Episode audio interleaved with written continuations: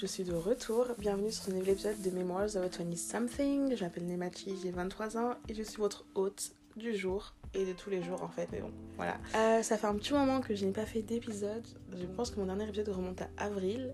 On est le 30 novembre à l'heure où j'enregistre ce podcast, donc ça fait un petit moment. C'est pour ça que j'ai pas décidé de revenir les mains vides. Comme dit précédemment, j'ai 23 ans, mais le 19 décembre, je vais en avoir 24. Et donc, je me suis dit que ça pourrait être un petit cadeau sympa de faire une série de podcasts. Du coup, du 1er au 19 décembre, vous pourrez retrouver un podcast tous les jours sur mon profil. J'allais dire sur ma chaîne YouTube, pas du tout. Sur mon profil. Du coup, la série commence aujourd'hui, maintenant, tout de suite, avec l'épisode qui va porter sur la stan culture. Alors, pour ceux qui ne savent pas ce que c'est la stan culture, pas de panique, je vais tout vous expliquer. Avant toute chose, avant de commencer le sujet et de parler de la stan culture, je pense qu'il est important de définir les termes. Donc je pense que culture, tout le monde sait ce que c'est. Hein. Une culture, c'est quelque chose qui regroupe un ensemble d'individus, que ce soit en fonction de leur localisation, de leur origine, la géographie, la religion, voilà, la langue, etc. Bon, voilà, la culture, quoi. Et stan, donc stan, c'est un condensé de deux mots en anglais, bien sûr. Donc stalker et fan. Donc stalker, je pense que vous savez tous ce que c'est, mais en gros c'est quelqu'un qui... C'est un peu quelqu'un qui harcèle, quelqu'un qui espionne. Voilà, je n'ai pas vraiment le terme en français, mais je pense que tout le monde sait ce que c'est un stalker. Alors d'où vient le terme stan ? Le terme stan remonte aux années 2000 avec la chanson de Eminem et Dido qui s'appelle, vous l'aurez deviné, Stan. Alors pour ceux qui ne connaissent pas cette chanson incroyable, voilà ce que c'est Stan.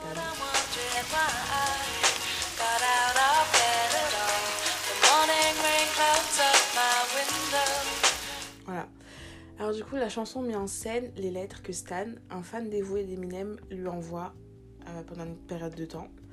Au début, les lettres sont un peu bizarres, mais rien de trop alarmant. Stan se sent proche d'Eminem, du coup, il lui parle de sa vie, il prend de ses nouvelles, il raconte sa vie de famille, etc. Donc, bon, rien de trop alarmant au début. Puis, ça a commencé à s'intensifier. Dans le clip, on voit que Stan commence à changer son apparence pour ressembler à Eminem et il fait des confessions telles que « Ma copine est jalouse parce que je parle de toi 24h/24 », « J'ai un tatou de ton nom sur mon torse » et il essaye même de s'identifier à Eminem et de se sentir le plus proche possible en s'incluant dans une communauté où seul lui et Eminem résident. Par exemple, il dit que personne ne connaît Eminem aussi bien que lui. Il va dire par exemple... je n'ai pas connu mon père, non, moi non plus je n'ai pas connu mon père. Et ils ne savent pas ce que c'est d'avoir grandi comme nous on a grandi. Donc vraiment ils utilisent des termes, nous, moi aussi. C'est vraiment des termes pour refléter quelque chose, pour se convaincre lui et convaincre Eminem qu'ils sont faits l'un pour l'autre, qu'ils sont âmes sœurs entre guillemets et qu'ils se comprennent et c'est eux contre le monde. Donc au fur et à mesure de la chanson, Stan se rend compte qu'Eminem ne répond pas à ses lettres. À la fin de la chanson, on se rend compte que c'est parce que les lettres étaient égarées, mais Stan ne le sait pas. Du coup, il s'énerve, devient vulgaire et violent. Tout escalade rapidement et la chanson se termine avec Stan qui se suicide en emportant sa copine enceinte dans le coffre de sa voiture. Alors, loin de la définition initiale et de la chanson macabre, le terme est depuis les années 2010 utilisé sur les réseaux sociaux pour exprimer son amour pour une célébrité, une série ou un média. Le terme stan est à la fois un verbe, par exemple je stan Harry Styles, mais peut aussi être un nom, je suis un stan de Mariah Cara. Ce qu'il faut vraiment retenir avec la stan culture, c'est toute la communauté qui va se créer autour des artistes. Dans la stan culture, ces communautés sont appelées fanbase. Donc parmi les plus grosses fanbases, on retrouve les Navy de Rihanna, les Barbs de Nicki Minaj, les Beehives de Beyoncé et bien sûr les Believers de Justin Bieber et les Directioners de One Direction. Pour moi, ces deux dernières fanbases, donc les Directioners et les Believers, ont réellement lancé la stan culture et créé le stan Twitter. Donc par stan Twitter, on fait référence à la grosse partie des utilisateurs Twitter qui utilisent les réseaux pour échanger sur leurs artistes, musique, séries, films préférés. Pour reconnaître les membres du stan Twitter, rien de plus simple, il suffit de regarder leurs photos de profil, qui sont en général des photos de célébrités. On peut aussi regarder leur username qui comporte en général un nom ou un mot en rapport avec la célébrité ou le média qu'ils soutiennent. Ça peut être le nom de famille de l'artiste, ça peut être une phrase tirée d'une chanson, la rue où l'artiste a grandi, sa date d'anniversaire. Enfin, ça peut vraiment tout et n'importe quoi tant que c'est autour d'un artiste ou d'un média. On peut aussi regarder le jargon très reconnaissable qu'ils utilisent. Ils utilisent des mots tels que slay, wig, period et tout autre mot emprunté au AAVE, donc le African American Vernacular English, donc c'est l'anglais qui est utilisé par les Afro-Américains. Les fanbases sont un endroit où les stans se sentent en sécurité car ils sont avec des personnes qui leur ressemblent, qui les acceptent et qui ont les mêmes centres d'intérêt, ce qui a créé énormément d'amitiés et surtout de nombreuses amitiés à distance. Donc, en vérité, la stan culture représente de nombreux avantages. Comme dit précédemment, ça va créer de grosses communautés, donc les fanbases. Les artistes ont un groupe de fans sur qui ils peuvent compter pour faire leur promotion, pour voter pour eux aux cérémonies et aussi pour prendre leur défense sur les réseaux sociaux. Parce que quand on fait partie d'une fanbase, on fait aussi partie de l'équipe marketing de l'artiste parce qu'on fait sa promotion sur les réseaux sociaux, mais aussi dans notre entourage. Et on fait aussi partie de son équipe juridique parce qu'on devient son défendeur, on prend sa défense sur les réseaux sociaux, dans la vraie vie. On fait vraiment partie de l'équipe de l'artiste, de manière informelle bien sûr. En échange de tout ce soutien, les fans peuvent espérer avoir de nombreux avantages, tels que par exemple un accès en avant-première aux ventes de places de concert, ou pour les plus chanceux, être invité à des listening parties. En tout cas, beaucoup d'artistes font des listening parties et en général, ils contactent les gros comptes de fans qu'ils voient sur les réseaux sociaux, donc ce sont les comptes sources ou les comptes de longue date. Beaucoup de personnes voient en la stan culture un moyen d'échapper à la réalité. Des personnes qui n'ont pas forcément beaucoup d'amis dans la vraie vie ou qui sont harcelées vont trouver leur place dans la stan culture. Les fans se réunissent et peuvent aussi faire bouger les choses. Ça a notamment été le cas pour ceux qui ont raté, il me semble que c'était en 2021. Les fans de K-pop ont trollé Donald Trump qui avait organisé un rallye pour les présidentielles. Donc les fans de K-pop, quand elles se réunissent, elles peuvent vraiment faire bouger les choses. Et du coup, elles ont acheté un tas de places, donc un millier de places pour le rallye de Donald Trump. Ce qui fait que Donald Trump pensait que le rallye était sold out, mais en fait, il a fait son rallye devant une salle qui était vide à 3/4 en fait. Et ça, c'est grâce aux fans de K-pop. Donc vraiment, le pouvoir que peut avoir une fanbase. Donc les fanbases peuvent vraiment faire un artiste, mais peuvent aussi le mener à sa chute. La stan culture a aussi de nombreux inconvénients. En effet, avec la stan culture, les célébrités ont perdu une partie de leur vie privée, car comme le stan d'Eminem, les stans veulent se sentir proches de leur artiste favori et veulent être au courant de leurs faits et gestes, ce qui explique la tonne de comptes fans qui vont passer des jours et des jours à documenter les faits et gestes des stars en ligne, mais aussi dans la vraie vie. Outre les comptes fans, nous pouvons aussi parler des comptes tels que Celebs in Paris, qui vont donner les localisations des stars exactes en temps et en heure. Aujourd'hui, les stars ne peuvent plus passer inaperçues, peu importe l'endroit où ils se trouvent. Pour ceux qui connaissent Gossip Girl, c'est vraiment le même principe. Le compte va tweeter « Spotted Selena Gomez au Meurice » et en l'espace de quelques secondes, tout le monde va savoir que Selena Gomez loge au Meurice et du coup, tout le monde va se ruer là-bas, ce qui va créer des mouvements de foule. Même si ces comptes ne partent pas d'une mauvaise intention, il peut se passer des choses très graves et très sérieuses avec ce manque de vie privée. Par exemple, on sait déjà que certains fans instables ont nuit à leur artiste favori en ayant accès à leur localisation. C'est notamment le cas de l'artiste mexicaine Selena Quintanilla, qui a été tuée par la présidente de son fan club, et Christina Grimmie, qui a été tuée à la sortie de son concert par un fan. La démocratisation de ces comptes met les stars plus en danger que jamais. Autre côté négatif de la stan culture, certains fans pensent posséder l'artiste sous prétexte qu'ils payent pour les concerts, pour la merch, qu'ils votent pour eux aux cérémonies. Donc ils pensent vraiment avoir un passe-droit sur l'artiste, ils pensent que l'artiste leur doit des comptes. Pour donner un exemple, nous pouvons parler aussi, encore une fois, des stars de la K-pop, qui ne peuvent pas s'afficher en couple par exemple parce que s'ils s'affichent en couple, les fans coréennes vont être en colère et du coup les ventes vont baisser, etc. Du coup leur label leur interdit de s'afficher en couple, ce qui est très grave parce qu'en général les stars de K-pop ont dans la vingtaine et c'est vraiment l'âge où tu te mets en couple, etc. Et du coup ils ne peuvent pas partager ça avec leurs fans et je trouve que ça c'est vraiment propre à pas la culture coréenne mais la stan culture coréenne parce que je sais que dans les pays tels que les États-Unis ou même en Europe, même si certaines fans vont être jalouses entre guillemets de la relation de leur artiste favori avec leur conjoint, ça ne va pas pour autant réellement impacter leur carrière et les fans savent faire la part des choses. Pour ma part, la stan culture m'a énormément apporté. En grandissant, j'ai fait partie de toutes les fanbases possibles et imaginables. J'ai été à tour de rôle Directioner, Brat, Barbs, Lovator, Emblem, Beans, Science Honor et j'en passe. Pour moi, la stan culture, c'est vraiment un moyen d'avoir un pied dans le monde réel. En grandissant, j'étais une enfant plutôt renfermée, je ne sortais que très peu et donc forcément je n'avais pas beaucoup d'amis jusqu'au lycée. Et j'ai pas eu l'enfance la plus facile du monde, mais en faisant partie de toutes ces fanbases, je faisais partie de quelque chose. Et du jour au lendemain, j'avais tous ces amis au camp du monde avec qui parler, avec qui échanger. Même si c'était pour parler du dernier épisode de Pretty Little Liars, j'avais quand même des gens avec qui parler et avec qui être moi-même, entre guillemets. Donc le stan Twitter, c'était mon moyen de me sentir comme les autres enfants de mon âge et de rester à jour. Suivre la vie de mes artistes favoris me faisait un bien fou et je vivais par procuration. Et j'étais pas la seule, du coup c'était encore mieux. Je me souviens que j'allais sur les comptes des artistes, les comptes Instagram, les comptes Twitter, et je regardais ce qu'ils faisaient, les tournées, les concerts, les voyages, et ça me permettait vraiment de... ça remplissait un peu mon essence de vie. Alors que je faisais rien, mais juste le fait de les voir faire, bah, ça me faisait plaisir en fait. Et en plus en écoutant par exemple les chansons de mes artistes favoris, j'apprenais des choses sur la vie que je n'avais pas encore vécu, parce que comme j'ai dit précédemment, je ne sortais pas beaucoup. Du coup, c'était vraiment, pour moi, c'était l'école de la vie en fait. Et leurs paroles me faisaient sentir valide. Ils mettaient des mots sur ce que je pouvais parfois ressentir. Enfin, c'était vraiment un petit cocon pour moi, la stan Twitter et la stan culture. Après, au fil des années, je me suis détachée du stan Twitter. J'ai stanné de moins en moins de personnes parce que bah, j'ai pris de l'âge et je me suis rendu compte que ça, c'était plus fait pour moi. J'ai quitté la fanbase des One Direction assez rapidement. J'ai quitté en 2013-2014 parce que je me sentais pas du tout à ma place. Je me sentais plus à ma place. Parce que les gens qui étaient dans cette fanbase ne me ressemblaient plus, et aussi parce qu'il y avait vraiment des dérives dans cette fanbase, comme par exemple la dérive autour des Lallée shippers. Donc pour ceux qui ne savent pas, les Lallée shippers, c'est des personnes qui shippaient. Shipper, c'est comment expliquer? Shipper, c'est vouloir deux personnes ensemble. Par exemple, les Lallée shippers shippaient Harry Styles et Louis Tomlinson. Du coup, ils voulaient voir Harry Styles et Louis Tomlinson ensemble parce qu'ils les trouvaient mignons. Et shipper quelqu'un, shipper des personnes, c'est une chose, mais les Lallée shippers allaient vraiment, vraiment trop loin.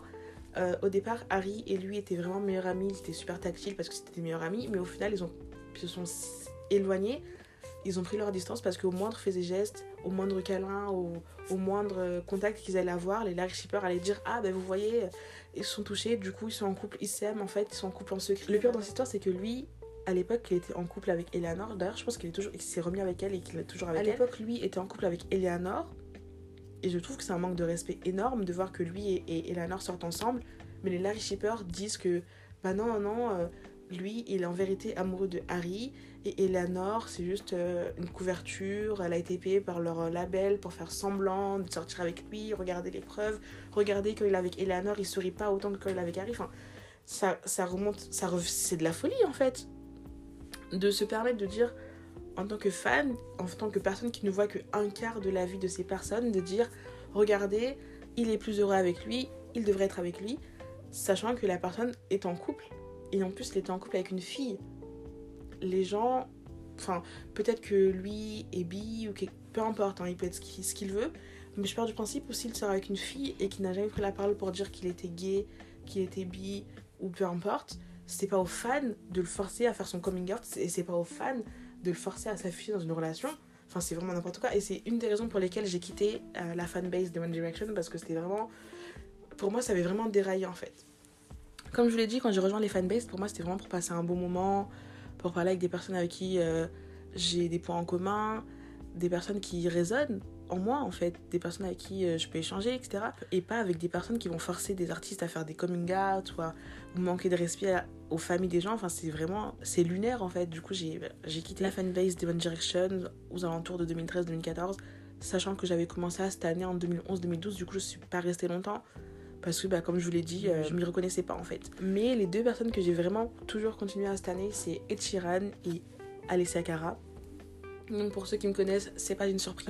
Ed Sheeran et Alessia Cara, c'est deux artistes qui pour moi sont vraiment... ils sont purs en fait. Ils sont purs et ils ont pas besoin d'autotune, d'artifice, etc.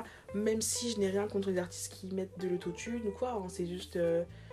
j'aime bien les deux, mais j'aime le fait de quand même avoir des artistes jeunes qui sont quand même authentiques et qui peuvent te faire ressentir des choses avec juste leur guitare et leur voix ou leur piano, etc. Et vraiment, Ed Sheeran et Alessia Cara, c'est vraiment ça pour moi. Ils ont des paroles qui résonnent beaucoup en moi, surtout Alessia Cara qui a écrit des titres dans lesquels je me reconnais, comme par exemple le titre qui l'a fait connaître qui s'appelle Here, dans lequel elle dit qu'elle aurait préféré rester chez elle plutôt que d'aller en soirée.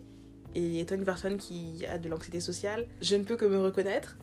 Elle a aussi sorti d'autres chansons comme Growing Pains et Good Days, qui sont des chansons qui parlent des différentes phases de la vie et du passage à l'âge adulte, dans lesquelles encore une fois je me reconnais.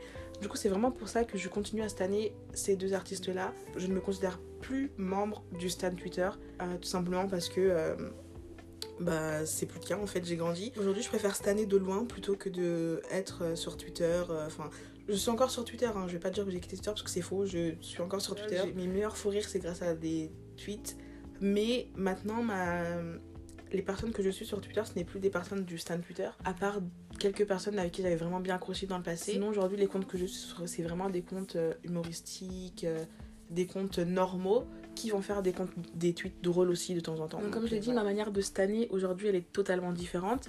À l'époque quand je trouvais quelqu'un que j'aimais bien, c'est-à-dire tous les 4 matins, ça virait à l'obsession. J'allais sur YouTube et je regardais toutes les interviews de la personne, j'allais lire tous les articles de presse, j'allais regarder tous leurs réseaux sociaux, j'allais les passer au peigne fin, Twitter, Instagram, YouTube, Snapchat, j'allais tout passer au peigne fin pour vraiment me sentir le plus proche de l'artiste possible, pour savoir tout ce que je pouvais savoir sur l'artiste. Par exemple, je connaissais le nom de leurs parents, j'allais me renseigner sur leurs frères et sœurs, etc., leur école, alors que c'est des éléments qui ne jouent même pas sur la manière dont je consomme leur art, mais je voulais quand même savoir tout ça. Et durant ma vie, j'ai fait de nombreuses fixettes sur de nombreuses stars. Malheureusement mes amis peuvent en témoigner parce qu'à chaque fois que j'avais une fixette, je les noyais de photos de « Oh regardez ce qu'il a fait, regardez ce qu'il a fait, ah, trop bien, trop bien ». Enfin, je me rendais pas compte, je pense que je me rendais quand même un peu compte, mais comme je vous l'ai dit, c'est quelque chose qui m'aidait énormément. Et du coup je voulais pas voir que ce que je faisais, c'était une fixette, voilà. Pour moi c'était normal, même si dans un coin de ma tête, dans mon fort intérieur, je savais que c'était un peu bizarre. Mais aujourd'hui quand je stan quelqu'un, je regarde juste leur art. Donc j'écoute leurs chansons, je regarde les paroles et je peux aller voir de temps en temps, aller checker leurs réseaux sociaux. Je vais checker leur Instagram pour voir à quoi ressemble leur vie dans les grandes lignes et ça s'arrête là. Pour preuve, j'ai appris que Ed Sheeran avait une deuxième fille pendant son concert en juillet de cette année, alors que la mois d'avant aurait été au courant de la naissance de la deuxième fille de Ed Sheeran le jour même de sa naissance. Genre pour vous donner un exemple de à quel point j'étais extra. À l'époque, je pouvais vous citer toutes les sœurs de Zed Malik, vous citer leur prénom, leur âge, ce qu'elles font à l'école. Enfin, j'étais vraiment obsessed. Et je trouve que ma manière de stanner aujourd'hui, elle est beaucoup plus saine, parce que j'ai plus besoin de vivre à travers les stars, parce que comme j'ai dit, j'ai grandi, je me suis fait des amis de longue date, je travaille pour pouvoir me payer ce dont j'ai besoin. Je peux vraiment faire ce que je ne pouvais pas faire avant. Et du coup, j'ai plus le besoin, ni le temps d'ailleurs, d'être obsédée par le dernier boys band en vogue. Parce que oui, il faut être honnête, le terme pour vraiment définir la stan que j'étais, c'était obsédée. Et le pire dans cette histoire, c'est que je sais que je ne suis pas la seule, loin de là. Parce que selon moi, la stan culture repose entièrement sur l'obsession des fans pour les artistes. Et c'est très très malsain. Alors oui, on ne fait pas tous comme le stan de Eminem ou comme la présidente du fan club de Selena Quintanilla. Et heureusement, mais je sais que certaines personnes ne sont pas loin du tout. Quand tu vois qu'il y a des personnes qui vont envoyer des messages de mort à telle ou telle fille parce qu'elle sort avec leur artiste préféré, ça relève de la folie quand même. À l'époque, les artistes peuvent vraiment mener leur vie. Et ça aussi, c'est un des fléaux des réseaux sociaux parce que même si ça crée une communauté, on se sent proche de tout le monde, on peut parler avec des personnes des quatre coins du monde. Certes, c'est génial, mais ça met aussi l'artiste sous le feu des projecteurs. Il peut plus voyager tranquillement. Il suffit juste qu'il mette son pied à l'aéroport pour avoir une horde de fans. Il peut plus aller manger tranquillement, il peut plus sortir avec qui il veut tranquillement. La vie de l'artiste est passée au peigne fin et ça c'est vraiment un des points négatifs de la stan culture parce que les fans pensent connaître l'artiste, pensent connaître la célébrité alors qu'en vrai on ne voit même pas un quart de leur vie, on voit que ce qu'ils veulent bien nous montrer mais ils pensent pouvoir prendre parti, pouvoir donner leur avis sur la vie privée de l'artiste. Récemment il y a eu la polémique avec Selena Gomez et sa copine Raisa. Je sais plus c'est quoi son nom de famille, mais sa copine qui lui a donné son rein. T'as des personnes de Twitter qui vont donner leur avis et dire oui, Selena Gomez, elle est égoïste, Raisa lui a donné son rein, mais elle lui parle plus, mais machin, elle a forcé Raisa à lui donner son rein. Enfin, ils vont prendre part dans cette polémique parce que Raisa et Selena sont deux personnes médiatisées, certes, mais c'est pas pour autant qu'on doit devenir juge et qu'on doit prendre parti dans des conflits qui ne nous concernent pas et dont on n'a même pas le quart des informations. On ne sait pas réellement ce qui s'est passé entre ces deux personnes. Il faut arrêter de faire les journalistes, de faire les avocats, etc., d'essayer de défendre. Et encore une fois, c'est un problème du stan Twitter, c'est qu'ils veulent à tout prix, défendre leur fave, défendre la personne qui stan.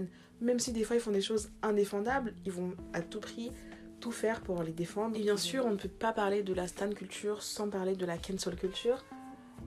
Comme j'ai dit, quand tu fais partie de la fanbase d'un artiste, tu fais partie de son équipe marketing, mais tu fais aussi partie de son équipe juridique. Du coup, tu vas prendre la défense de cet artiste coûte que coûte. Tu vas tout faire pour le défendre. Mais en revanche, tu ne vas pas avoir de problème à lancer la pierre sur un artiste que tu n'apprécies pas forcément, même s'il a fait la même chose que ce pourquoi tu as défendu ton artiste favori la dernière fois. Enfin, pour terminer, on ne peut pas parler de la stan culture sans parler de la cancel culture. Donc vraiment, la cancel culture fait partie de manière inhérente de la stan culture. Je pense que c'est même la stan culture qui a créé la cancel culture. Parce que comme dit précédemment, quand tu fais partie de la fanbase d'un artiste, tu fais partie de son équipe marketing, tu fais aussi partie de son équipe juridique parce que tu prends sa défense, peu importe ce qu'il a fait et sur tous les fronts.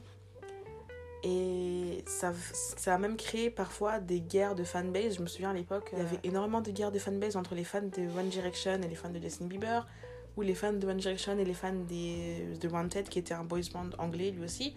Enfin, c'était vraiment la guerre en fait. Et t'as une fanbase qui voulait cancel l'artiste d'une autre fanbase, l'autre fanbase qui voulait cancel l'artiste de l'autre fanbase parce que il a dit ce mot-là un jour, ou il a fait ça un jour, il a mal regardé un jour. Enfin bref, si vous voulez en apprendre plus sur la cancel culture, je vous redirige vers le podcast de ma très chère amie Lallée. Donc le podcast s'appelle 07, vous pouvez le retrouver sur toutes les plateformes. Et l'épisode s'appelle « Séparer l'homme de l'artiste et la cancel culture ». C'est tout pour aujourd'hui. L'épisode était assez court, mais je pense que tous les épisodes font à peu près cette durée. On va dire entre 20-25 minutes parce que faire un épisode tous les jours de 1 heure, ce n'est pas possible, sachant que j'ai une vie à côté quand même. Bon, j'ai pas trop de vie, mais j'ai quand même des choses à faire. Donc voilà, j'ai une liste des sujets potentiels à aborder durant cette série. Mais si vous avez un sujet en tête, quelque chose que vous voulez que j'aborde dans ma série, pas de problème, envoyez-les-moi sur Twitter, sur Instagram ou par mail, parce que j'ai un mail. J'espère que cet épisode vous a plu, et dites-moi aussi si vous avez été un membre du Stan Twitter, ou si vous êtes toujours un membre de Stan Twitter, si vous saviez ce que c'était la Stan Culture, si vous faites partie de la Stan Culture, dites-moi tout. Et de quelle fanbase avez-vous fait partie, parce que j'ai sans doute moi aussi fait partie de cette fanbase, parce que comme je l'ai dit, j'ai vraiment abusé des fanbases. Vraiment tout ce qu'il fallait stanner, je le stannais. Quand je vous dis que j'étais vraiment à la recherche de quelque chose à quoi m'accrocher, c'était vraiment le cas. Donc voilà, à demain et bonne soirée.